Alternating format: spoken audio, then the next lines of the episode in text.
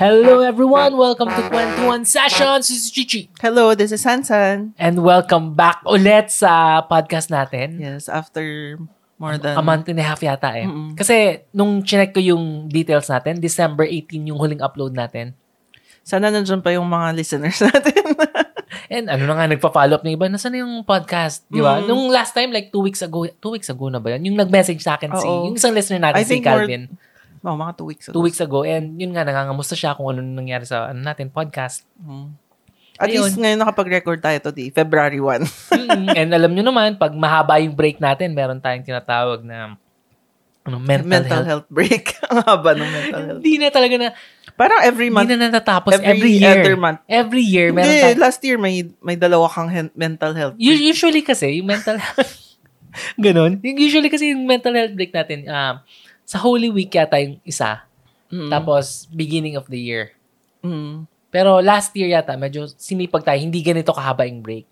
Oo. And ngayon, medyo napahaba and ano eh, um, kay, kailangan ko tong break. Kasi et, nasa age na ako nung ano, pag umabot tayo ng 40s. May midlife Yan crisis. yung, oh, yan yung midlife crisis again. Although, yung midlife crisis ko, five years ago, nagbi-midlife crisis na ako, hindi pa Oo. rin matapos-tapos. Siguro, ano talaga siya, process Oo. na parang every now and then talagang may mga ganyang pinagdadaanan. Oo, and sa akin naman, hindi naman talaga siya. Alam ko, alam ko maraming tao na mas malaki yung problem kaysa sa atin. Mm. Pero yung yung sa akin kasi more on mental eh. Hindi naman weak yung utak ko ganun, pero ano lang, ah, may mga bagay na kailangan pag-isipan, pagdaanan, Mm. and ano. And ah, and luckily, ah, earlier this month, earlier this month ba yun? Oo, ano. Ano? May nagregalo ng book sa akin about Ah, oo. stoicism. Mm. So, ano siya, book siya ni Ryan Holiday. So, kung nagpa-follow kayo sa Instagram ko, makikita niyo yung, ano, yung mga binabasa ko. And isa doon yung, ano, um, kay Ryan Holiday, yung title niya is uh, Discipline is the Key.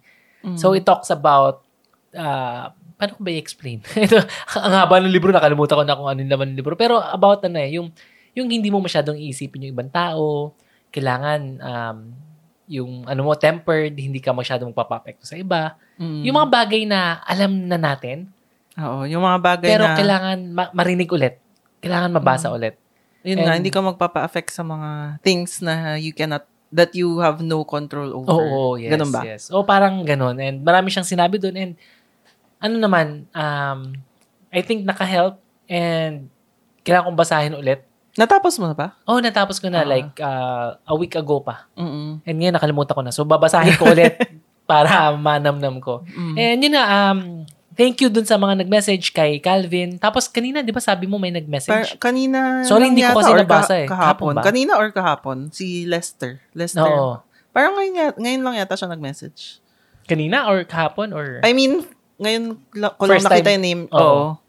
So, hindi siya familiar na name. Mm. So, thanks sa, ano. Yeah. So yun lang, oo, so yun lang naman yung ano explanation kung bakit meron na namang mahabang mental health mental health break. Ah, mahabang break, Mm-mm. podcast break. Pero syempre ano, tuloy-tuloy pa rin tayo and iniisip ko, ito na naman ako, iniisip ko na naman paano i-improve pero wala na naman wala naman nangyayari, 'di ba? Pero itatry pa rin natin kasi syempre ah naisip ko kasi during the break na I think magandang ano eh ah, palakihin nga yung yung podcast na na mag-try nga ng ibang kausap, Oo nga, boring ibang na. topic, kakausap. ganun. Hindi na, ito naman, nagda- nagdadrama, Joke ano ba yan?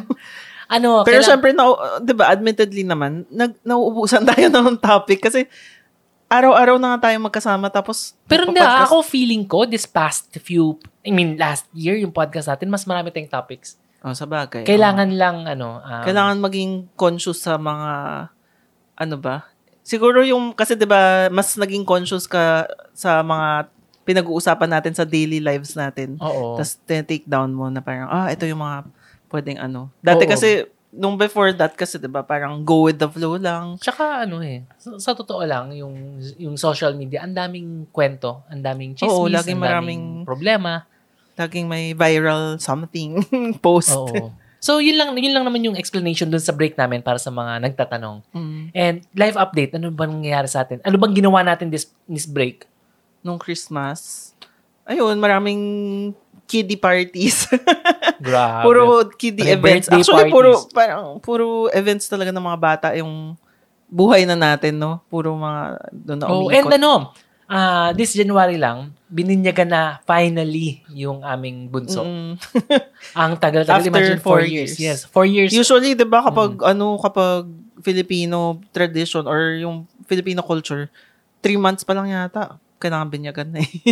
yung, di ba, yung brother-in-law ko, sabi niya, pagkano kailangan binyag ka agad kasi yung natatakot na may mangyari. Yata, oo. So, kailangan Oo. binyagan na parati yung sinasabi. And, Oo. Normal 'yun sa Filipino culture. mm, and Talagang dahil ano. nga ano eh, um, yung bunso kasi namin pandemic baby eh. Mm. So, pinanganak siya ng 2020. And, di ba, nagsara tayo? no? March ba tayo nag, ano, nag-close? Oo, March. So, Nag- one year old siya lockdown, 2021. January 2021. So, ano pa rin yun? Mga Oo, lockdown quarantine pa pa rin. rin. Yes. Oo. Tapos So, 2022, medyo pa, ano na, nag-i-ease down na, pero hindi pa rin pero talaga. oo, medyo ano. takot pa rin yung mga Oo, tao. Tapos 2023 dapat, Ayun, pero tinamad- nagkatamaran.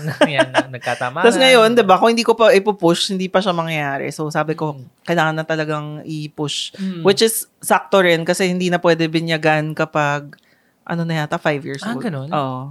Parang may, I mean, pwede pa rin sa ibang church, Mm-mm. pero dun sa pinuntahan, dun sa pinili nating church. Until may limit sila, And may nung, age ano, limit. 2023 actually, plano talaga na namin. Pero nung nag-usap kami ni Sansan, napag-decide namin, oh sige, next year na lang para baka bigger, pwedeng bigger. Oo. Pero, Pero yung nang- intimate. nangyari, naging intimate lang, naging ilan, two tables lang. Mm. Um, ano lang, um, ninong-ninang, tsaka yung, ano, immediate family. immediate lang. family, yes. Ganun lang, tapos simpleng kain. Oo. Sa res- ah, restaurant dyan sa may Parkal.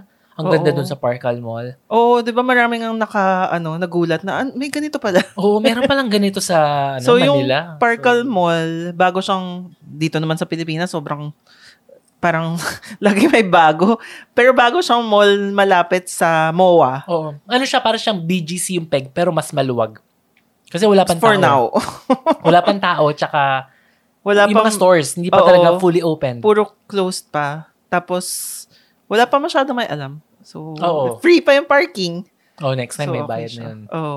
Pero yung feels niya parang medyo high street, BGC yung Mm. Bonifacio High Street. So, sa amin wala naman talagang nangyari. Yun nga, um, Yeah, medyo naman. stressful lang yung January ko kasi nga, yun nga sa mga, yun nga, yung mga problems, uh, personal problems. Mm. Uh, maliban ba na ano pa, wala naman na masyado, no? Wala naman. Nagpatabala tayo Na- ng nagpataba. The usual na ganun. Nagka-ubo ulit, nagkasakit. Tapos sa, okay na ulit. Kausap nga natin si, ano eh, si, Si- Tito Nat Oo, si ng Nat. Forever Bike Noob. Kasi sabi niya, tuwing, tuwing nagpa-podcast kayo, may ubo na lang kayo. May ubo na naman kayo. la- parang etong pero I think ano siya eh, nangyayari sa marami talaga. Yung ubo ngayon, parang umiikot. Oo. So, hindi kumpleto yung podcast pag walang may ubo. Yes. Ngay- So as we speak, merong may ubo. Sa amin. Na so four days, yan. at three days absent yung si Shobe. Kasi may ubo siya. Tapos ngayon, today, ako parang medyo makati yung throat So, hindi, hindi talaga kumpleto yung Yes. podcast pag walang inuubo. Paikot-ikot lang. Oo. So, uh, sa amin wala naman masyadong nangyari. Sa Pilipinas, ano na yung latest sa Ayun, Pilipinas? maraming, marami-rami medyo, ano, no? Masaya, masaya Hmm. ang politics ngayon. Napaka-exciting. Kasi 'di ba last time naalala nyo, a month ago kinakwento ko about yung Mga speculations. Oo, mga speculations Oo. na baka merong nangyayari between pres- Marcos ah, and- wag na, bet- between Bongbong and Sara Duterte. Mm-mm. Yun na, lumabas na ngayon. This Oh. past few days lumabas. Ang nangyari kasi, familiar ka ba? Um, ano yun? Yung nagsalita si Duterte Oo, na mga actually, ano, y- drugs. Yun na drug talaga. addict. yes, na nung weekend, Saturday yata yan. Ay, Sunday? Oo, basta itong weekend lang. Oh, nitong weekend. May, pero may rally, di ba? Nitong weekend, Sunday. Dito sa, ano, Quirino. Ano yung nauna? Yung rally o yung nagsalita? Sabay. Ah, sabay. So, sa Quirino Grandstand, tapos Oo, isa yun sa yung, Davao. akala ko nga, nung kasi di ba, ako, alam mo naman ako, wala akong kaalam-alam. Di ba sinasabi ni, ng papa mo na, oh, di ba pauwi tayo galing Cavite? Oo. Huwag kayo mag Rojas Boulevard kasi may, kiri- may, parang may parade or ano ba yan? May get together si Oo. Bongbong. Akala ko, parang unity ulit siya yung kagaya nung before, na Oo, Bongbong yes. Sara, something ganyan. Yung pala, Bongbong, more on kay Bongbong lang. Oh, pero nandoon daw, eh. nandun daw si Sarah, tapos lumipad papuntang Davao. Ah, may, okay, may ganun. okay, okay. So, yun nga, nag, merong sariling event si Bongbong Marcos dun sa, ano, Quirino sa Quirino. May event din yung mga Duterte sa Davao. Mm. And itong kay Bongbong Marcos naman, more on ano siya, eh, sabi nila show of force na yun nga, unity between the, sa kanila, yung, yung mga kakampi lang niya, Mm. ah, na ina-encourage niya yung mga tao na to work harder for the Mm. better uh, for the betterment of the country, yung ganun. Mm. Doon naman sa kabila, nagsalita yung mga Duterte. Una, nagsalita si Baste, Mm. si di ba yung anak ni ano ah, Rodrigo Duterte. Sabi niya, Siya yung mayor, diba? oh, sabi niya, mag-resign na daw si Bongbong. Kung hindi niya mahal yung bansa, hindi niya ano, mag-resign na siya. Mm. Hindi ano, medyo hindi okay. Pero sige, hayaan na natin eh. Baka galit lang kasi Mm. binawasan siya ng ilan ilan yung ilang billion yung binawasan sa kanya dahil meron siyang 51 billion yata several years ago na budget para sa Mm. kanyang distrito which is sobrang laki. Ah, okay. Hindi And ko alam. binawasan yata ng mga 2 billion so nagalit siya. Mm. which is weird kasi sobrang laki ng Oo. binigay na pera so binawasan. Mm-mm. And yun nga, ah, yun, doon nagsimula yun eh, yung binawasan yung ano niya. Ah, kaya pala maraming galit na mga taga Mindanao. Oh, anyways. Pero ano eh. May mga nakikita akong post Pero sa Reddit. problema nga kasi, sobrang laki naman yung binigay sa kanila nung Mm. panahon ni ni Rodrigo Duterte. Duterte. Ah. And binawasan ngayon. Pero malaki pa rin. Mm. Oo, billion. Ilan? Sobrang laki. Oo, sobrang laki nung bin- 51 billion yata yung Mm, laki nun. allotted. Malaki talaga. And nagsalita siya, syempre out of siguro yung galit or ano, tapos tinitira na siya. Kaya nakapagbitaw ng ganun. So, sige, hayaan, ko, hayaan na natin ganun. Mm. Pero alam mo kung ano nakakatawa? ano? Si Duterte. Mm. Nag-umakyat siya sa stage, tapos Ah, oo, nagsalita rin siya. oo. Yun yung nabalitaan ko. Oo. Tapos ang sabi ni Duterte, na meron tayong ano, bangag na presidente. na nakita daw niya, binigi, nung mayor pa daw siya, nakita niya sa ano sa listahan ng PIDEA, which is uh, Philippine Drug Enforcement Agency, nandun yung pangalan ni Bongbong Marcos. so sinasabi niya na bangag nga yung presidente natin, yung ano, cocaine yata yung ano. Actually, dati niya pa sinasabi yun, di ba? Or hindi niya sinasabi directly. Di niya Di ba may, or, or yung ibang tao ay nagsasabi. Di ba may chismis na gano'n? Mm. Mhm. So, hindi Inisip pala galing sa kanya. Pero alam ko parang may nabanggit nga siya Oo, before. parang, oh, parang meron. Pero ngayon talagang in-stress niya. Mm, mm, mm. na talagang addict yung presidente natin. Oo. And syempre dahil sa ganung comment niya, in-interview naman si Oo, Bongbong yun, Marcos kung ano yung ano niya. Ang sabi ni Bongbong Marcos, ano lang daw yan baka. Ang alam niya kasi, Nakakatawa yung pagkaka... Kasi nakita ko yun eh, yung in-interview. Nakak- nakakatawa yung pagkakasagot niya. mm, Yung itsura niya talaga, yung parang may concern. Ah, you know, fentanyl daw, di ba? Yung... ay, siguro naman yung kwento. Ay, sorry. Syempre, yung, yung mukha niya nung tinatanong siya nung reporter, yung parang, what is this bullshit? Yung, Oo. ganun yung mukha niya, parang makikita mong ano siya eh, na, naiinis, na ah, ganun. Ganun ba? Ganun. Parang yun sa akin, ano eh, parang kawawa naman siya.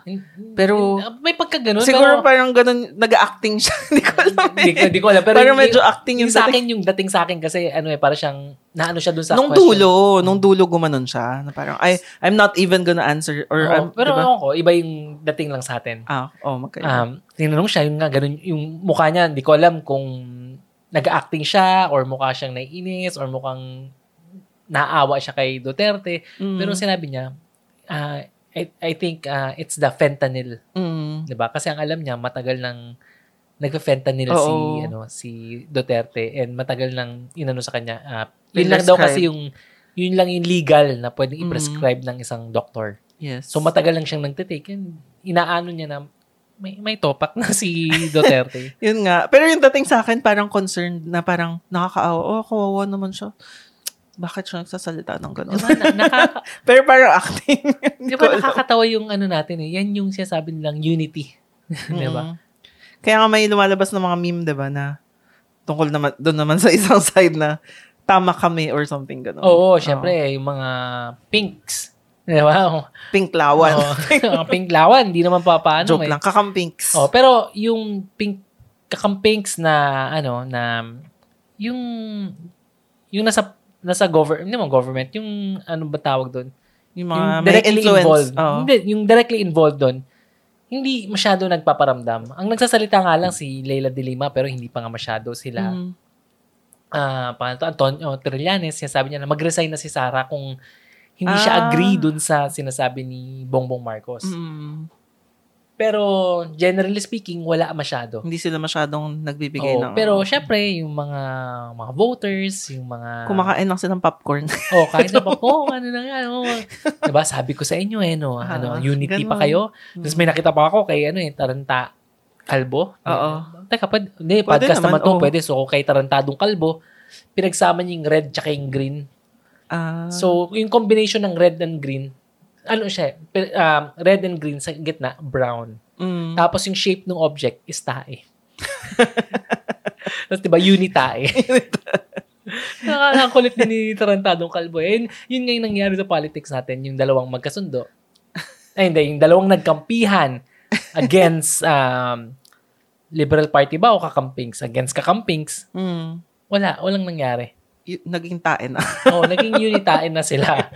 And, well, na-expect naman natin to eh. Hindi naman to Yeah. bago. And aside from that, nagpalabas din ng ng press release si President Duterte. Ang sabi niya, President ka. ay sorry, sorry. May mga nagagalit sa atin pag president eh. Um, dahil kay Duterte, ah, ang press release niya, sa tingin niya napapanahon na na magkaroon ng separate Mindanaoan state Mm, na kailangan ganun ano ba? na ine-encourage niya si representative which is ano congressman pa naman siya si Pantaleon Alvarez congressman na maghahain na ng ano ng ano ba tawag doon resolution yun maghahain ng resolution bill law Bill, whatever oo. na humiwalay na ang Mindanao sa sa Luzon and Visayas kasi nga mata, ah, ang dami na daw presidente pero wala pa ring nangyayari so Mm. medyo ano yun ah, secession gusto niya nang humiwalay.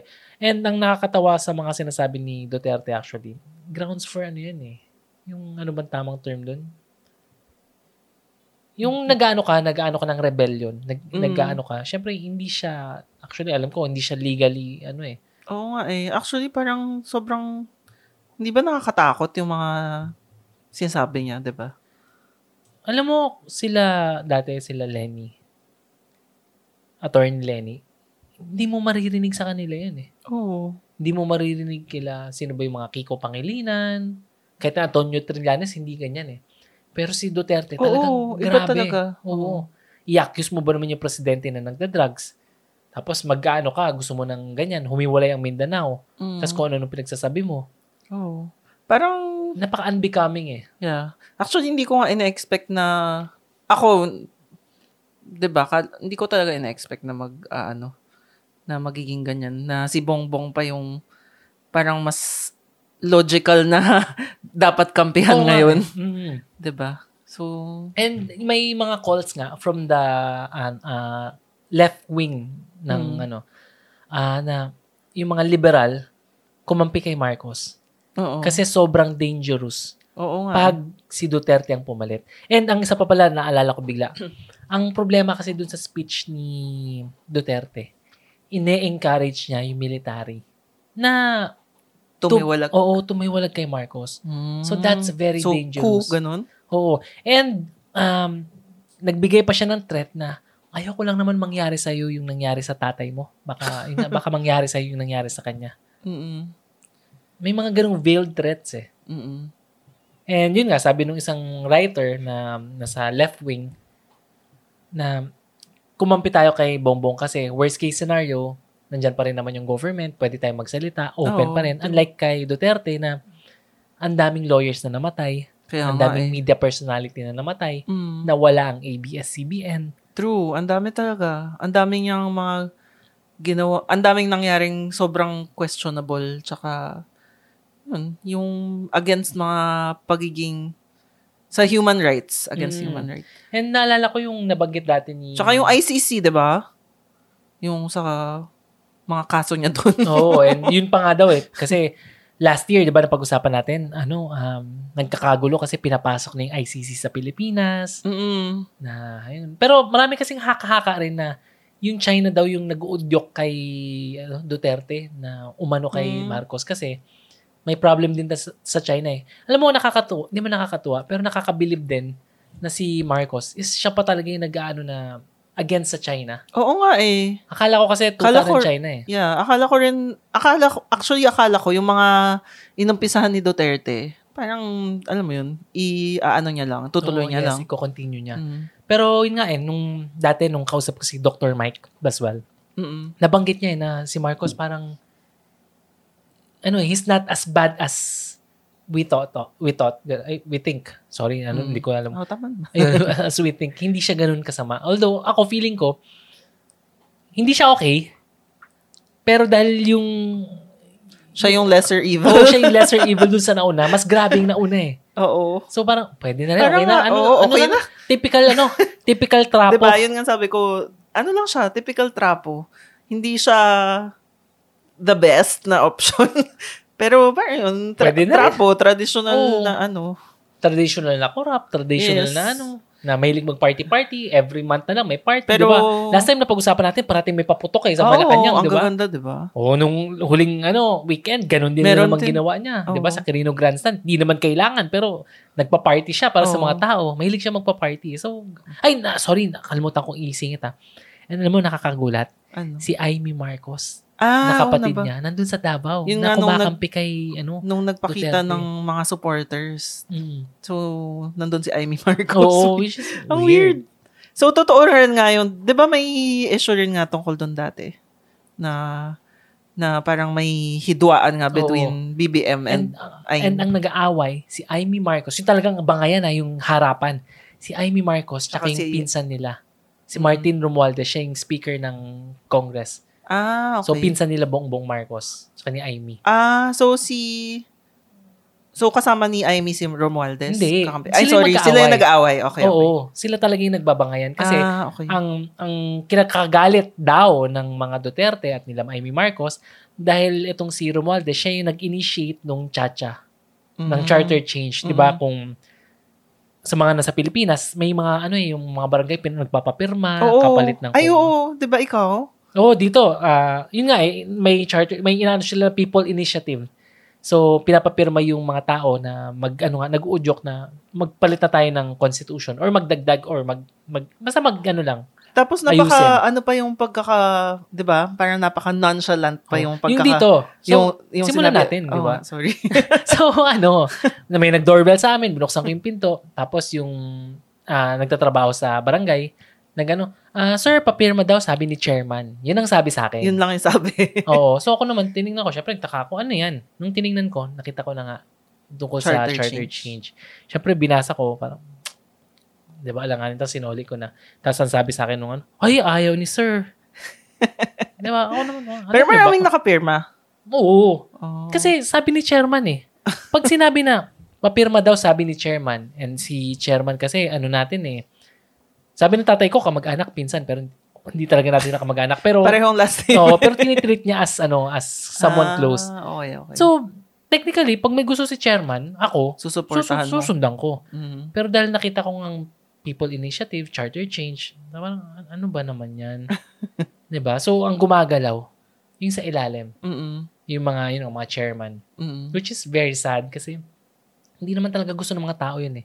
And ang nakakalungkot doon sa ibang mga barangay, yun yung, kailangan mo munang pumirma bago ka bigyan ng ano, yung mga, Oo mga nga. 4Ps, yung Oo. mga benefits, ganun. Yeah. Pirma ka muna. Oo, kailangan malakas ka dun sa chair, barangay chairman. Hmm, Hindi naman sa malakas. Hindi, kailangan mong pumirma. Doon so sa prerequisite siya. Oo, naging Mhm. prerequisite. Kaya nakakaipon sila. Pero, ang COMELEC, sinabi, hindi, stop muna. Kasi actually against the law yun eh. And Oo. yun yung bangayan nila Duterte and ano, and ina-accuse nga ni Amy Marcos na si Romualdez, Martin Romualdez. yung may pa ka na. Oo, may pakana. Mm. So, antabayan na natin kung ano pa yung mangyayari sa politics. And nakaka... Gusto ko sanang sabihin na nakakaaliw sila, nakakatuwa kasi para sila mga engot na nag-aaway doon. Pero ang problem kasi yung future ng Pilipinas eh. Mm. Na hindi ko alam eh, misguided yung mga politicians natin eh Mm. because of their personal interest. Yun nga yung sana yung gusto kong sabihin sa'yo eh na, di ba, ah, nabanggit ko to last, ano eh, ah, last episode or a few episodes ago na in politics, there are no Yeah. permanent friends or Only- enemies, only, only permanent, permanent. interests. Oo. And nagkampihan yung dalawa na naging tae na. nagkampihan sila. Kasi ang interest nila is mas-secure yung vote. Mas-secure yung pagkapanalo nila. Pero ang question, And they won. mm, Oo. um, malakas pa rin ba yung hatak ng du- mga Duterte? Malakas. Yun nga eh, yun yung nakakatakot dun eh. Feeling ko, maraming medyo dismayado dun sa ano ba, kay Bongbong. Kasi nga, syempre, ngayon, feel mo talaga dito sa Pilipinas, ramdam natin yung inflation, mahal yung mga bilihin. So, feeling ko, di ba, binablame talaga nila si Marcos Oo. for that. Pero, for me, napaka-unfair. Mm. Kasi, Napaka-unfair kasi oo. last, siguro a year ago, two years ago, sinasabi ko, kung ano man yung ginawa ni Mm-mm. Duterte, Oo. sa first, siguro three years or four years ni Marcos, dun mo Doon niya- mararamdaman. mm. So, yung nangyayari dito sa Pilipinas is effect nung pamamahala ni Duterte. True. And kung ano man yung na-feel mo sa first three years ni Duterte, yun ay dahil kay Noy Noy. Mm. And nung first three years, syempre, ang daming mga ano eh, yung mga infrastructure na opening, cut, ribbon cutting, Oo. na ginawa nung, nung panahon ni Noy Noy. Mm. And natapos lang nung panahon ni Duterte. Kaya akala ng mga tao, uy, wow, ang daming pinatayo. Pinatayo yung Skyway, pinatayo yung ganyan. Which, in fact, ginagawa na nung panahon pa ni Noy Noy. Mm. And ang nakakatawa, maraming projects si Duterte na hindi natuloy, hindi natapos. Mm. Yung pagkampi niya sa China, China, oo. wala pa lang nangyari. Akala nila mag invest yung China dito. Ah, And okay. hindi natuloy yung mga projects. Oo. Kaya sobrang kung ano man yung naranasan ni Bongbong ngayon is because of ano of uh, Duterte's fault. Pero syempre, may magagawa pa rin naman si Bongbong Marcos. Oo. And baka dapat nafe-feel ba natin? Hindi ko alam kasi kung ano yung ano niya eh. kasi may problem pa tayo sa rice eh. Yun yung pinangako niya, wala naman nangyayari. Nandyan pa rin naman yung smuggling. Mm. Kaya nakakalungkot talaga yung politics natin na wala nang hope, wala nang Mm-mm. parang hindi mo alam kung maayos kasi next next na ano na election sino yung tatakbo? Oo nga. Willie eh. Revillame eh. Sabi niya tatakbo na siya. Ready na daw siya. Hindi ko naman alam paano siya naging ready. Sinabi niya? No. ba sino yung mga sa presidente, sino yung mga Sara. tatakbo, 'di ba? Yan si Sara, si Tulfo. na ako nung nagbabasa ako ng mga books about business, ang hirap eh kasi kailangan matuto ka ng accounting, matuto ka ng yung maraming ano, sa isang maliit na business, marami kang aspects na kailangan pag-aralan. Inventories, di ba, mga SOPs, mga, yun nga, um, ano pa ba, basta maraming bagay. Eto, magpe-presidente ka, kailangan alam mo yung mga economics, di ba? Oo. dapat kahit nga yung philosophy of running a, uh, a government, alam mo eh kung ano ba yung liberal, ano ba yung ganito, ano ba yung ganyan. Mm. 'Di ba? Yung mga, mga economics term, mga economic terms, dapat alam mo lahat 'yan. Alam ba nila 'yon? Mm. Alam ba nila Willie? Tsaka hindi ko lang kung sino pa yung mga artista na tatakbo. Pero maraming ano eh, ah, maraming walang hindi hindi, Hindi qualified. hindi qualified maging senador. Mm. And yung magiging ano nga, tatakbo sa pagka-presidente, hindi ko naman alam kung anong mangyayari. Pero nakakalungkot talaga yung Philippine politics. Mm. Kaya masarap sanang, hindi man masarap, ah, maganda sanang wag na natin pag-usapan, pero kailangan eh, kasi part ng buhay natin yan. Yeah. So, aside from that, pag-usapan naman natin, alam mo, nakakaaliw ngayon dito sa Chinatown. Mm. Ah, malapit na yung Chinese New Oo. Year. Mm. And pupunta kami China. Kailan tayo punta China? Next two month. years. Parati akong ano, no, anti-China yung mga podcast ko, pero pupunta akong China. Biglaan lang. Libre kasi. ah, libre. May manlilibre kaya punta kami China. lang. Oo, para naman sa kids. Pero Yeah. ano naman, hindi naman ako anti-China eh. Di ba? I mean, feel China ako, hindi mo ako anti-China. Ang hindi ko lang gusto, yung ginagawa ng government ng China Mm. sa Pilipinas. More on Oo. yun lang naman. Pero syempre, yung China as a country, wala namang problem, di ba? Oo, very progressive naman sila as a Oo, country. and compared nga sa US, compared sa mga ibang western countries, mas ano sila, mas Oo, maganda. Mas high-tech. Oo, Yun kasi- yung sinasabi ng lahat eh, di ba? Parang sobrang high-tech. Oo, napag-usapan natin, 'di ba, last episode yung may nakausap ako dun sa ano, sa funeral nung Oo. nung Napag-usapan ba natin? Oh, napag-usapan natin na iba yung Shanghai na ang ganda-ganda na. Sa Shanghai ba siya? Ah, or Guangzhou nabanggit- yata. Eh. Ah, okay, okay. Pero syempre palipat-lipat Oo. siya. eh. So, Iba na nga daw talaga. iba ang China, ang ganda compared sa ano, eh, sa western countries. And pumunta tayong ano, pumunta tayong LA, pumunta tayong Phoenix. Mas ano siya. hindi ganun. I mean, ok- okay naman, pero hindi siya high-tech. Mm. Hindi siya tulad ng ako, Sa bagay, sa China, ha? Singapore, Hong Kong, kahit na Oo. Taiwan, Mm-mm. Japan, mga Asian countries, better pa nga kaysa dun sa mga napunta natin sa ano. Oo. Di ba sa New York daw, ang dumi-dumi. Maraming daga. Oh, maraming daga, maraming hindi okay. Di ba sa ano, San Fran ngayon, ang dami daw Oo, beggars. sobrang daming homeless daw. So, kung isipin mo, baka better pa yung China eh. Baka. Yung pamamalakad. We will see. yung, at saka yun nga, yung mga sobrang kakaiba na nga, yung hindi nila na-experience. Di ba, nakita ko nung nag, um, Winter Olympics ba yun? Di ba, yun yung recently lang? Tama ba? Hindi ko alam. Ano ba yun? Naguluhan ako. yun nga yung may Asian Games, Asian Mm. Games na sobrang high-tech na nga yung ginawa nila dun sa, I forgot kung saan ang city. Yung mga train, nakalagay pa kung kung puno. Basta yung parang may information sa Oo. taas, tas kung ano yung temperature. Grabe, sobrang high-tech talaga. Mm. Tapos sabi nga natin, di ba, puro QR codes na. Pati Yes, yung mga yes. street food vendors. Na hindi na uso ngayon yung cash talaga. Lahat Oo. cellphone. Yeah. Kailangan naka-Alipay. Or WeChat. Oh, WeChat Alipay Pay. ba WeChat? WeChat Both, Pay. oo. Oh, yun. So, okay naman in China. So, pupunta kami doon and next week, next week pa two weeks pa? Alin? Yung Chinese New Year. Next week na. Next week Next na. weekend so, na. next weekend, Chinese New Year. And ngayon pa lang. Actually, hindi ngayon. Actually, last year pa eh. eh oo. parang parati na simula nung sumikat sa TikTok. Grabe ang tao dito. Pero mas grabe talaga ngayon. Kasi, ano eh, talagang may mga specific stores na kapag nakita ko sa TikTok, talagang pinupuntahan talaga ng mga tao. Like, merong store dito sa Ongpin, di ba? Yung Veggie, Sel- Veggie Select. Oo. Na dati hindi ko gusto kasi vegetarian restaurant siya. Tala, And talagang luma na karinderya style na Chinese karinderya, restaurant. turo-turo style Siguro siya. mga, sa buong buhay ko, mga 4 to 5 times lang ako kumain doon. And 40 years na ako, Ako nakatira dito. pa. Masarap yung dati kampong, naalala ko si, yung friend ko, pumupunta kami doon eh, pag lunch. Pero like Mm. once lang kami pumunta sa buong high school life. Tsaka iba namin. pa yata name yan nun. Pero vegetarian Mm. restaurant Oo, na. oo, oo. And alam mo naman kasi yung isang strategy ng mga Chinese, ay, ito, nag, nagsispill na naman ako. Nagpapalit-palit ng pangalan. Oo. Because of, alam nyo na, di ba? Mahilig magpalit ng pangalan. So, malamang yun din yun. And ngayon, sobrang sikat na. Yes. Grabe sa kasikatan. As in, dati lagi ako, 'di ba, nag kasi kapag magpunta akong grocery malapit or yung Mercury, na madadaanan ko talaga 'yan. Wala naman ganyang kagrabeng tao. Pero ngayon, yes, yes. nasa kanto kasi siya eh. Talagang napupuno ng tao yung kanto na yun. Tapos may mga, yung nakakatuwa pa sa kanya, may mga ano siya, pic pang Instagram or basta yung mga, Oh, may yun mga, di ba, may frame eh. na gano'n na, Na- parang naka- nakalagay yung address nila.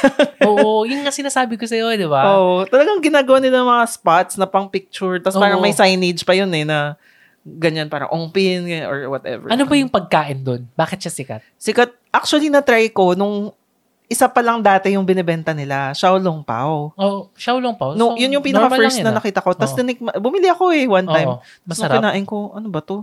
Masarap. Kasi nga siguro vegetarian. Tapos may nagdagdag na sila ng mga skewers, yung mga parang barbecue na mga, Mm. di ba bumili one Ano ba time si Chinese Papa? style? Chinese style barbecue or? Chinese style. So, para Oo. siyang um, veg- vegetarian siya na meat. So, fake na mga sausage or mga fish cake na fake. Tapos, binudburan ng mga cumin. So, mga Chinese spices na medyo spicy. Tapos, di ba, nagbili pa nga si Papa nung hindi pa sikat masyado yun eh. Di ba, dinalhan niya tayo? Oo. Tapos, okay kinain natin. naman. Okay lang. Hindi naman siya parang like mind-blowing. Okay lang. Ganun. Baka meron, tayong, meron silang in order na hindi natin alam. Tapos yung ngayon, may bago na naman silang addition. So, lagi sila nagdadagdag. Mm. Meron silang sugar cane. Tapos meron na rin silang Sugar cane? tanghulu. Di ba matagal na may sugar cane dito? Meron silang sarili na. Ah, Which okay. is, may nabasa nga ako na doon na lang kayo pumunta doon sa isa na 500 ml 60 pesos. Sa kanila kasi 100. Mm. Pero yung maganda sa kanila, yung typical na kapag pumunta ka sa Singapore, yung tsyuk, isushoot Ah, doon sa okay. machine. So Di ba, fresh. fresh, So fresh. oo. oo. Kasi doon sa isa fr- frozen. Yes, doon sa isa frozen. So sa kanila, tsyuk, eh, mak- makikita mong So kasama yung performance. Yes. So, tas may, yung ngayon naman na sikat nila, I think yun yung pinakasikat nila ngayon, yung tanghulu. So, yun, Yun yung, yung- mga candied, candied fruit. So, Ah, fruit siya okay. na may sugar na, ano ba yun? Kasi ang nabanggit mo sa akin, may isang restaurant, yung Aichi Cafe dito sa may Quezon City. Oo, yung- Siya yung may tanghulu. Siya rin, meron So, din. hindi ko alam na dito pala sa Ongpin, Mm. meron So, ding may tanghulu. freezer daw sila sa labas. Tapos may mga tanghulu sa loob. And patok na patok. Oo. Grabe. And alam mo kanina, nung nagda-drive tayo, Ah. tinuro ko sa'yo kanina eh. Nakakamangha kasi maliban dun sa Veggie Select. Ang isa pang sikat, dito yung Shanghai Fried Siopaw dito sa may Ah, oo. Matagal naman ang sikat. Nung bata ako, hindi man bata, siguro kahit na college, high school, pag may bisita kami, Mm. yun ang pinapakain ko sa mga friends ko. And talagang sarap na sarap sila. Masarap Pero naman. walang pila. Yes. May customer, hindi ko man sasabing wala silang customer. May customer sila, pero kasi ang bilis ng process eh. Ang process lang nila, buksan yung lagayan ng siopaw, lagay sa... Actually, nakapack na nga eh. Yun nga eh. Oo. Hindi, hindi pa nakapak sa amin. Naka ano yun eh, nandun sa lalagyan eh. Tapos ibibigay sa'yo. Nakapack Bagong na luto. Na, nakapack na siya. Ngayon. Ngayon. Hindi, Ngayon. actually matagal na. Hindi. ah, Kaya nga bumibili tayo, di ba, naalala mo nung nag-wedding pa usually tayo? kasi mainit, may, mainit Oo, eh. mainit pa siya. Oh, di ba naalala mo nung Oo. nag-wedding tayo? Minsan, magsa-stop lang tayo sandali, tapos tatawagin natin yung boy, pabili, 10 piraso. Oo. tapos sila pa yung lalapit, Ah, di ba? Kasi nung, mga, nung ako yung order, ano eh, galing talaga sa lalagyan, tapos tsaka nila pinapak. bihira, bihira. Oo. So, Ba- so, ganun lang siya. So, ang bilis ng process. Kaya Oo, wala namang mabilis. pila. Walang point na magkapila. Pero Mm. ngayon, ang haba na ng pila, lalo na pag weekend. yes. Pag weekdays, meron din. Pero pag weekend, Pag- sobrang haba. Pag weekdays, actually, kahit weekdays may, meron na. Oo. Pero mga bandang, siguro 10 magsa-start. Oo.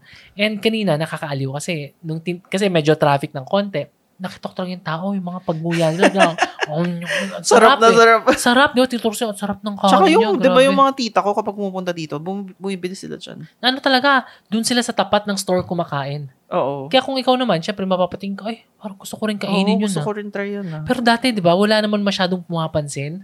And Mm. ngayon, sobrang daming tao. Tapos ang nakakatuwa pa, yung restaurant na malapit sa kanya, na nag-open lang nung pan- pandemic lang nag-open yun eh.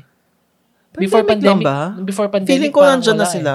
Kasi parang matagal na bumibili doon si yung si mama mo, 'di ba, ng almond alm, ah, peanut soup, peanut Hindi, ko, juice, sila ano ba tawag doon? Peanut ano. milk. Hindi sila ganun katagal. Dati naalala ko, ano pa siya eh, ah, fruit shake store. Oo, oo, oo, naalala ko. Diba? Hindi, hindi, hindi Si, ganun. pero siguro, I think Pandemic? nandyan na sila nitong past five years. pandemic. Hindi yung pandemic. Kahit before pa. really. Oo. Pero yun, dati, walang pumapansin nung kumain kami ni Sansan, yung siopaw nila. Parang, Kasi naalala mo, gumawa pa ako ng YouTube video tungkol doon. Mga, Hindi ba pandemic na yun? hindi, hindi pa Ah, hindi pandemic. pa pa pandemic. Pandemic na ba yun? Pandemic hindi pa yun yata, hindi pa. Buntis yata ako nun or something. Ah, hindi ko na Anyways, maalala. basta yun. yun. And during that time, wala pang tao. Wala kasi talaga. hindi ganun kasarap. Di ba kapag bumili ka nga nung bitcho-bitcho nila, medyo ano, stale na siya. Oo, kapag bibili hindi ka. okay eh. Parang makunat na siya kasi nga medyo matagal na siyang naka... Oo, kasi walang bumibili. Pero ngayon, grabe ang pila. Oo. Na, anong meron? And ang nakakatuwa, kanina ko lang nalaman na yung sikat pala nila, yung bicho-bicho, di ba? Mm. So, Sinabi mo merong ano, su- di ba ikaw nagsabi, may sugar, ano, ah, powdered, milk? powdered milk. So, bin, parang binubudburan nila, parang hiniha. Oo, yung bicho-bicho, nakabudbud. So, para siyang donut. Di ba yung mga... Which is weird. sikat- Kasi buong buhay ko, hindi pa ako nakakain ng bicho-bicho na binudburan ng powdered milk. para sa mga hindi alam ko ano yung bitcho-bitcho. Sik- Or alam ba lang natin bitcho-bitcho? I-google na lang nila. Oh. Yun, sa Chinese, ano siya, youtiao, Mm. yung pangalan niya. So, para siyang fried na dough. Parang churros, pero walang Oo. lasa. Ganun. O churros na walang lasa. And masarap Mm. siya pag may sugar. Crunchy siya, di ba? Yes. Supposedly. So, nilalag, usual, ang Ano, traditional, tree, ano, birch di ba kapag pumunta ka sa Taiwan, sinasawsaw siya sa soy milk. Yes. Or hinahalo sa ulam pa nga eh. Oo. Pero dito, kinakain siya with sugar. Yes. Tas, pero lately, ginawa nila, binub, binubburan ng powdered milk. So, naging matamis talaga siya, tsaka milky. Hmm. Yun yung pinipilahan Na nila. ano talaga, patok na patok sa panlasa ng mga Kasi, Pinoy. oo, actually, wala, recent lang talaga yan. Oo, kasi ako, pumunta akong Taiwan. Baka sa Taiwan, ganun na rin. Baka doon nila nakuha yung idea, I don't know. Hindi ko alam. Pero, dati, nung pumunta akong Taiwan, Singapore, Mm. Hong Kong, walang ganun. Kahit dito, ang tagal ko nang nakatira, walang Oo, ganun. And ngayon, talaga. niligyan ng powdered milk and patok na patok. Oo. Kaya minsan, no, yung mga small changes. Nakaka-curious tuloy kung masarap ba. kasi nakikita ko talagang puno eh. Nak- naghihintay. Kasi nga siguro freshly fried na siya ngayon. Oo. So, parang, Mas Nakaka- masarap nakaka-intriga. siguro. Oo. And yun nga, hindi ko akalain na napapatok yung powdered milk sa bicho-bicho. mm. Hindi ko alam na ano. So, sa mga may balak pumunta ng Binondo, yun yung mga dapat puntahan. Wying, di ba? The, the usual, parati natin pinag-usapan yung Wying. oo. And alam mo kung ano yung nakakatawa? Ah, nabanggit mo kanina na ano eh, na may nagtanong yata sa, sa Reddit ba? Oo, sa Diba? Reddit. May nagtanong sa, ano ba tinanong sa Reddit? Um, tinanong niya lang kung ano, kung ano ba yung mga worth it na puntahan. Na worth it ba talaga? Tapos yung may budget siyang 1.5 yata. Kung sakto na ba yun? Parang ganun. mm So, So, anong sagot ng mga nasa Reddit? may ma- marami nagsabi na not worth it. Mga ganyan, in my opinion, mga ganyan. So, ako sumagot rin ako. Sabi ko nga, ano, for me, okay yung fried siopaw. Shanghai fried siopaw. Pero, like yung Wying, para sa akin, typical dim sum lang siya. Actually, mas masarap pa yung dim sum ng Tim Ho Wan. For Pero- me, mas malinis yung lasa ng Tim Ho Wan. Pero syempre, mas, mahal. Yes. Pero in terms of lasa, I Mm. feel like mas masarap yung Tim Ho Wan, mas quality. Kasi yung Mm. Waying na feel ko talagang marami siyang Betchin. betchin or extender yung baking Chinese eh, soda. Nalalasahan betchin ko talaga eh. Yung sho- siomay nila hindi clean tasting eh. Mm-mm. So dati, pero nung bata ako, favorite ko yun. kung masarap, hindi naman, ano eh, hindi naman magpapalugi yung mga Tim Ho Wan and yun nga, yung King Chef, right? Oo, sabi ko, yun nga yung chef, comment ko eh, doon sa Reddit sa kanya na kung walang pila sa Waying, okay siya. Pero kung maghihintay ka one hour or more, 'di ba 30 minutes nga, Mm. mag-king chef ka na lang. Ako naman, ano eh, um, sa tingin ko meron namang fried siopaw sa iba, eh, di ba? Ma- o, konti lang. Wala Mm, masyado. Wala masyado. At saka, like yung Oishikun, yung nagbebenta ng bicho-bicho, may fried siopaw sila. Mm. Pero hindi siya Hindi kasing sarap. kasarap, Oo, yes. nung isa. Pero yung mga soya milk, mga sugar cane, meron sa labas yan eh. Meron. Yung mga typical na kinakain eh. And kung masarap, hindi ko alam kung masarap, Sobrang pero sikat nga rin ngayon yung wa, ano, one key. oo. Yun yung sabi, Empanada yata, empanada. yun yung siopaw siya, pero parang pandesal yung ah, yun, okay. diba? Oo. Parang pandesal Tapos sinabi ko nga sa sa'yo, di ba, may malaki, yung pinakasikat nila ng Asado giant. roll. Asado Oh, roll. asado roll. Pero yung texture niya medyo pandesal ba? Hindi. Hindi, makatigas na. Parang Hawaiian, di ba parang Ano ba Hawaiian tawag? bread? Di ba for parang me, Hawaiian? for me, closer siya sa pandesal eh. Ma'am, di ba Hawaiian? Ano, tawag na Hawaiian hindi bread siya, ba? yun yung sa, ano, yun yung sa Salazar. Anyway, sorry sa mga hindi ma- Basta may asado. Pero sikat niya yung giant siopaw. Mm. Kasi nga kasing laki ng mukha mo. Pero sabi ko nga sa'yo, meron rin naman ganun sa Lingnam. Oo. Pero ang in nga ang sa akin naman, ah, baka meron sa iba na masarap, Mm-mm. sa ah, hindi sa binondo, Oo. pero iba kasi yung feel ng kinakain mo yung mga siopaw, yung mga bicho-bicho sa kalsada. Oo nga, tapos Kasi sunod-sunod sila. Oo, kasi sa iba ko niya, may fried siopaw dito, sa kakain ng bicho-bicho or sa kakain ng fresh lumpia, yung marami kang pupuntahan. Oo. Unlike dito sa Chinatown, pag nag, ano ka, ah, Chinatown food tour, yeah. lalakarin mo lahat yun eh. Na, o sige, siopaw tayo at at tayo, ah, fresh lumpia. Mm. Diba? Pero, Ang sarap nun. alam mo yung, ang hirap rin, no? Para, parang, para sa atin na mga nakatira dito, parang dilemma siya eh na, ano mo yun, supposedly okay siya kasi nga, 'di ba? Ang daming pumupunta, 'di ba? Maraming nakaka-appreciate nung mga pagkain na kinalakihan mo. Pero ako, ramdam ko yung burden niya sa daily life ko. kasi sobrang traffic na. Yun Yung- lang. 'Di ba? Parang affected ka eh. Kasi Oo. Imbes na makakabili ka ng siopaw anytime ang you like. pumili ng siopaw kasi ang daming ang haba ng pila. So parang, alam mo yun, mer- good siya, pero parang bad din siya. So ako, as a someone Hindi. na nakatira dito, Good siya sa sa business owner, Oo, good sa siya business sa Chinatown owners, kasi yes. nagkaroon ng tourism. oo. Abala lang sa'yo. yun lang yun. Hindi naman, Kaya pero it's not na- bad naman. Ayoko na tumira dito. It's not bad. Pero yun nga, balik tayo dun sa, ano, sa mga pagkain. Ang masarap kasi dito, ano siya, yung, yan yung matatawag mo talagang street food. Oo nga. Kasi nung kumain tayong Taiwan, pumunta tayong Taiwan, tapos kumain tayo doon, nung mga night market, Night market. yun yung mga nagustuhan natin, yung mga street food. Hindi naman yung mga Mm. restaurant eh. Yung Oo. mga restaurant na, na nagustuhan natin, yung pinupunta natin, yung medyo, ano eh, ah, mga authentic Taiwanese restaurant. Mm. Yung mga, ano yung Hongma. Yung hindi siya, Mga, hindi siya Jollibee, hindi siya KFC. Yung mga ganun. So, dito sa Chinatown, ganun din yung hina, sa tingin kong hinahanap nila. And feeling ko, ito lang yung place sa Pilipinas na may ganung feel. Na Sa- para kang, ano? Kaya po. hindi, hindi, hindi. Ma- ang problema kasi sa Pilipinas, may, baka may ma-offend, di ko alam, sabihin nyo sa akin kung ano yung opinion nyo. Pero feeling ko kasi, wala talagang ano eh. Ano eh, um, feeling ko, wala talaga tayong ano, street food culture. Mm. Alam ko meron tayong street food, di ba? Yung mga kinalakihan natin, alam mo naman, isaw, kwek-kwek, fishball, o yung mami. Pero kung i-compare mo sa ibang countries, like Vietnam, Oo. ang layo.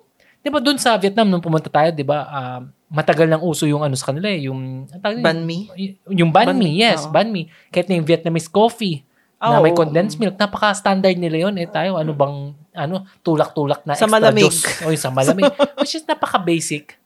Tapos, 'di ba Hmm. sa ano, ah, kahit mga pho, nasa kalsada sa lang bagay, eh. oo. Actually, kahit sa mga Thailand, di ba? Na Mm. ma- may mga boat noodles, yun yung mga Yes, term yes. nila eh. Mga, Sa atin, fishball, kwek-kwek, isaw, ah, Betamax. Di ba? Ah, hindi ganun eh. Sorry, pero 'di ba, ano, medyo ano ba, unpopular opinion lalo na sa mga Pinoy, pero mas masarap talaga yung street food nila, yung sa Oo. mga Thai- neighboring countries. Oo, yung street food natin, medyo low quality talaga. Actually, oo, nakit- may nakita nga ako recently na foreigner na kinuwento niya nga yung experience niya sa Manila na ang ganda daw talaga, ah, na- sa Philippines pala, ang ganda talaga ng beaches, wala talaga, sobrang okay yung mga tao, lahat mabait, lahat marunong mag-English. Yung food lang yung medyo nadismaya siya na parang underwhelming, Oo, ganun. na nakakalungkot kasi ang dami nating ano eh, hindi ko naman sinabing maraming umano sa atin, nag-conquer sa atin, pero sana yung Spanish influence. Although yung mga food, meron naman, mga adobo, mga sinang, Sinigang. sinigang, ganun. Pero yung street food, Baka street food nga. medyo wala. Mm-mm. Yung mga pares ba, matatawag mo bang street food? Hindi ko alam, kasi ako hindi ko pa na-try. Yung mga- yung nasa gilid ng kalsada. Pare- yun nga yun, pares yun. Yun, hindi ko pa nga na-try yun. Hindi, kumain tayo. Hindi pa hindi ka ba kasama nun? Ah, kasama ko Hindi. kasi si Osep eh. Pero madalas, Ay, hindi ko pa ako na-try. Pati yung mami, hindi ko pa na-try. Ha? Di ka ba kasama ko. noon nung kumain kami ng pares ni Osep dun sa malapit sa bahay ng nanay mo? Ah, Pares yun eh. restaurant yun eh. Hindi siya restaurant talaga. Ano siya eh, maliit, parang karinderya eh. Kaya yung mga karinderya ba, matatawag mong street food? Hindi yata. ah, Parang hindi street food yun. Oo. Kasi iniisip ko pag street Yung food, kar- nakatayo ka. Ah, okay, sige. So sige. yung iniisip ko yung mga kariton, yung Oo. mga, 'di ba may may yung naman beef talaga mami. ng pares masarap at yung, mami. Masarap yung mami in fairness naman. Okay naman. Oo. Yun lang. Hindi ko pa na- Napaka-unhealthy. Tsaka hindi mo lang kung saan nanggaling. Baka yun Pero yung, masarap. bakit ganun kapag sa Pilipinas takot ka, feeling mo unhealthy. Pero kapag sa mga ibang bansa, mas, mas willing ka mag-risk na, ay, try natin. Ibig sabihin, mas, mas, Kasi ma- naman, iba yung tingin mo sa, hindi kasi naman na kung nakikita mo naman yung, kunyari yung mami, yung mga, mga Mm-mm. plato, mga kutsara. naka-plastic. Di ba ganun na ngayon? Yung, Oh, yung ngayon, bowl, ngayon, yes, yes. naka-plastic. Dati hindi. Kasi Oo. dati nakikita ko yung mga ano, Bini, nire-rinse oh, lang nire-rinse lang nila. sa balde. Tapos paulit-ulit. oh, ngayon, ngayon pala mas malinis na ng konti. Pero, Oo. kasi di ba, hindi mo alam kung, like yung mga fishball. Pero ah, gusto ko yung scramble. Masarap yung, so, ako, gusto kong Filipino street food. Pero it not, it's not something that you can be proud of talaga. Mm. Kasi di ba fishball, napaka low Gusto ko, quality. actually eh. gusto ko yung fish Oo, ngayon nga, eh, gusto ko natin. Oo. Nasasarapan tayo, pero hindi siya yung something that you can be proud of. Hindi tulad ng banh mi, ng pho, di ba, sa Taiwan. Di ba, meron pa siyang, yung usong-uso dun, yung sa malamig, Scallion. Ay. yung sa malamig nila, di ba? Frog, ano? Ah, frog- frogs. di ba? Actually, marami silang mga drinks sa oh, Taiwan. pero yun yung ano nila. Pa- Yung yung branding nila sa sa malamig, Oo. 'di ba? Ah, Frog's fro- eggs. Oh, frogs eggs. Tapos meron pa silang ano yung bitter bitter, Bitter melon gu- na shake na yung- nakakadiri. Pero yun yung sikat doon. Tsaka milk tea, syempre, doon ang galing Oo, yung milk. yung milk tea is street food sa kanila. Ay, hindi Mm. street food sa restaurant yun. Pero yung something May na, street food. na din. proud sila Mm. na hindi kasi dito sa Pilipinas, oo, masarap Tsaka yung hot mga, star chicken. yung mga malalaking restaurant. Ah. Pero doon yung mga maliliit na restaurant, yun din yung pupuntahan mo. Di ba, yung fried chicken doon, nasa gilid lang Oo, ng yun. kalsada. Ang Yung sarap. hot star, pika-pika lang yun eh. hindi siya restaurant, hindi siya Hindi siya kinakain ng may kanin. Kinakagat lang yun. Hindi na, parang hamburger, hindi, hindi nga hamburger. Basta kinakagat Oo, lang basta, siya. Ano lang, snack lang. Oo, walang noodles, walang rice, kakagatin mo lang. Street food talaga siya. Mm, true, true. Kahit nga, hindi, wag na lang hot star. May mga ganun din eh, na chicken fillet na street Oo, food sarap. din. Mm, sarap. Tapos kumain pa tayo dati sa Taiwan, yung ah para siyang shop, yung mamimili ka ng meat mo, tapos ilalagay niya sa sabaw, sa Ah, oo, shabu-shabu. oo, oo. Street food nila yun.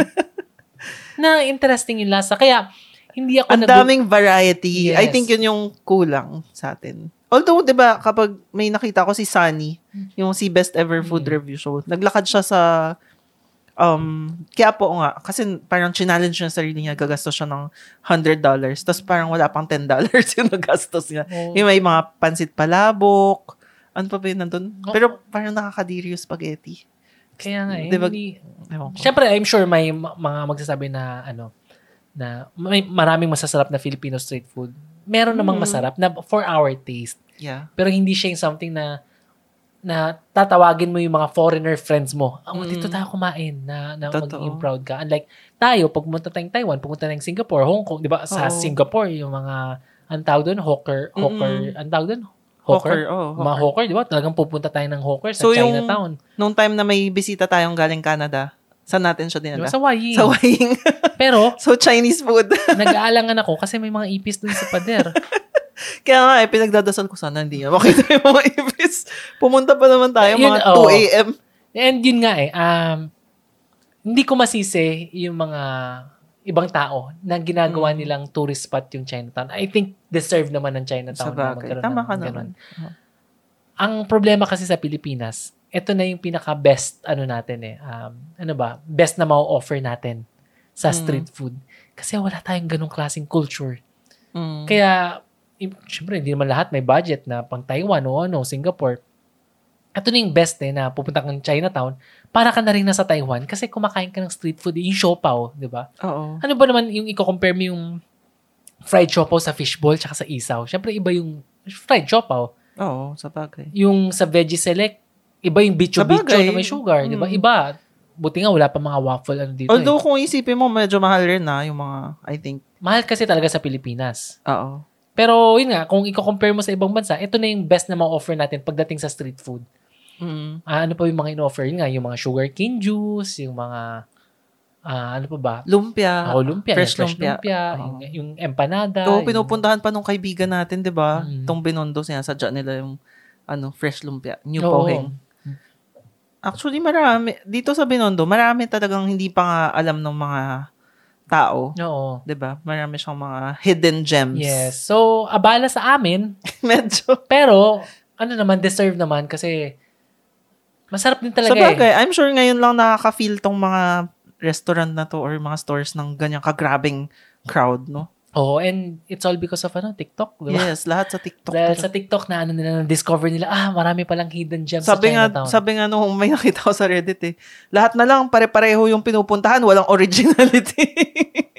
pare-pareho daw kung ano yung pinuntahan ng isa, yun din, magre magbe-video daw, tapos same lang naman daw yung pupuntahan. Oo, eh. Eh, ganun, eh, ganun yun yung eh. sumikat eh. Ayan, ang- wala namang ano, alam, kung pwede pum- pumunta ba namang Taiwan o Singapore, di ba? Baka better dun. Mhm. Ano pa bang meron dito? Marami, Actually, no? gusto ko yung, di- more on parang childhood kasi, yung, yung Maki. So, Oo. yun yung malagkit na sabaw, na brown. Kasi kung isipin mo, meron namang maki sa iba, di ba? Oo. Sa San Juan, may ano, anong ano yun, Little Chinatown, di ba? May mga maki doon. San Juan? Ay, San Juan ba yun? Banawe? But, hindi, malapit dun sa Gilmore. ah, oo, oo, oo. Wala kasi may alam yata nun. Ah, eh. Mga Chinese lang rin eh. oh, yun, di ba? May Little yung Chinatown. little store, little Oh, little store. store, eh. Oo. So, meron silang maki. At saka masarap rin yung maki nila. Tapos masarap rin yung Oo. ah, fresh lumpia nila. May hawan na rin yata sa mga malls, Sa di ba? Hawan, wala na yata, mga mall. Wala Dati- na. dati may Dati meron, Hawan, nung ah. bata ako may Hawan sa mga malls. Sa Ngayon, wala Walter na. Mart meron eh, sa may Makapagal. Ah, meron. Tsaka yung sa Banawe. Actually, Oo. Banawe is also So, Chinatown. Oo, so may mga ano naman sa iba. Pero Mm. iba kasi yung feeling dito eh. Oo. So ano naman, ah, happy ako kasi na appreciate nila yung Chinese culture, natitikman nila yung Chinese food, nakikita Mm. nila, ah, okay pala. Yun lang. Traffic lang talaga dito sa Binondo. Kaya minsan Oo. naiinis ako na parang yung mga taong hindi makapag-park, yung gustong mag, Kaya magdala ng kotse, punong-puno na yung Binondo. Kung pupunta kayo na. sa Binondo, Commute talaga. mag-commute kayo, mag-LRT kayo, Carriedo. Yun, yun yung easiest for Mm. feeling ko. Di ba? Mm. Siguro. Oh, yun yung easiest. Hindi kasi tayo nagko-commute kasi dito tayo nakatira. Oh, yun yung pinaka-easiest, Carriedo. Tapos halos nandiyan na yung pin eh, pagbaba mo. Pero diba? gusto nila dun sa other side eh. Saan? Yung pa Jones Bridge, hindi LRT, more on uh, Jeep or FX. Ewan ko.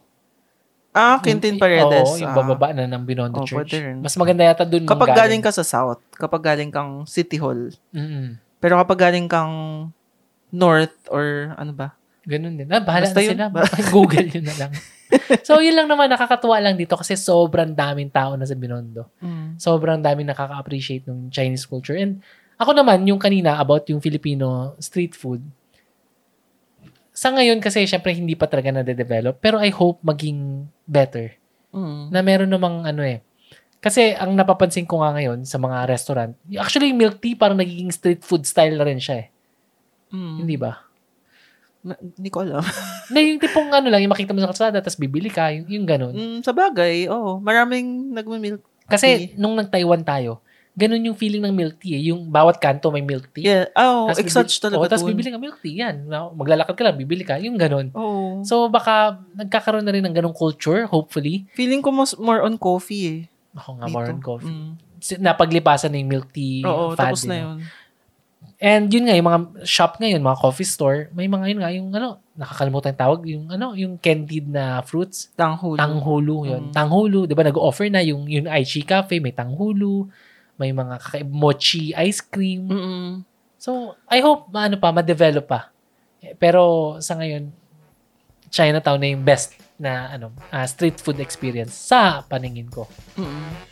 Okay, so yun lang muna ang ating podcast for today. Thank you again for listening and thank you sa pag-aabang kasi ang tagal namin hindi nag-podcast. Oo. Sana ano pa rin, mag-consistent tayo mag-upload. Yeah. So, thank you again for listening. Don't forget to follow Kwentuhan Sessions PH sa Facebook, Kwentuhan Sessions sa Instagram, sa Tsaka yung sa'yo, doon mo ba pinapost yung mga ano, stories mo? Kwentuhan sessions? Instagram? Or sa sarili mo? Sa Instagram doon Ah, okay. doon oh sa Instagram ano ah nakakonect naman yung ano eh, ah, Facebook tsaka Instagram Ah, so okay. almost same tapos kung gusto niyo ng tungkol sa stocks pwede what's up chichi sa sa Twitter kung kwento kwento tungkol sa stocks Mga rants. sa mga rants kung gusto niyo makarinig ng mga rants kung gusto niyo i-share yung burden ko yung mga burden i-share yung mga ano ko yan doon sa Twitter so thank you again for listening this is Chichi signing off till next podcast This is Sansan. Bye.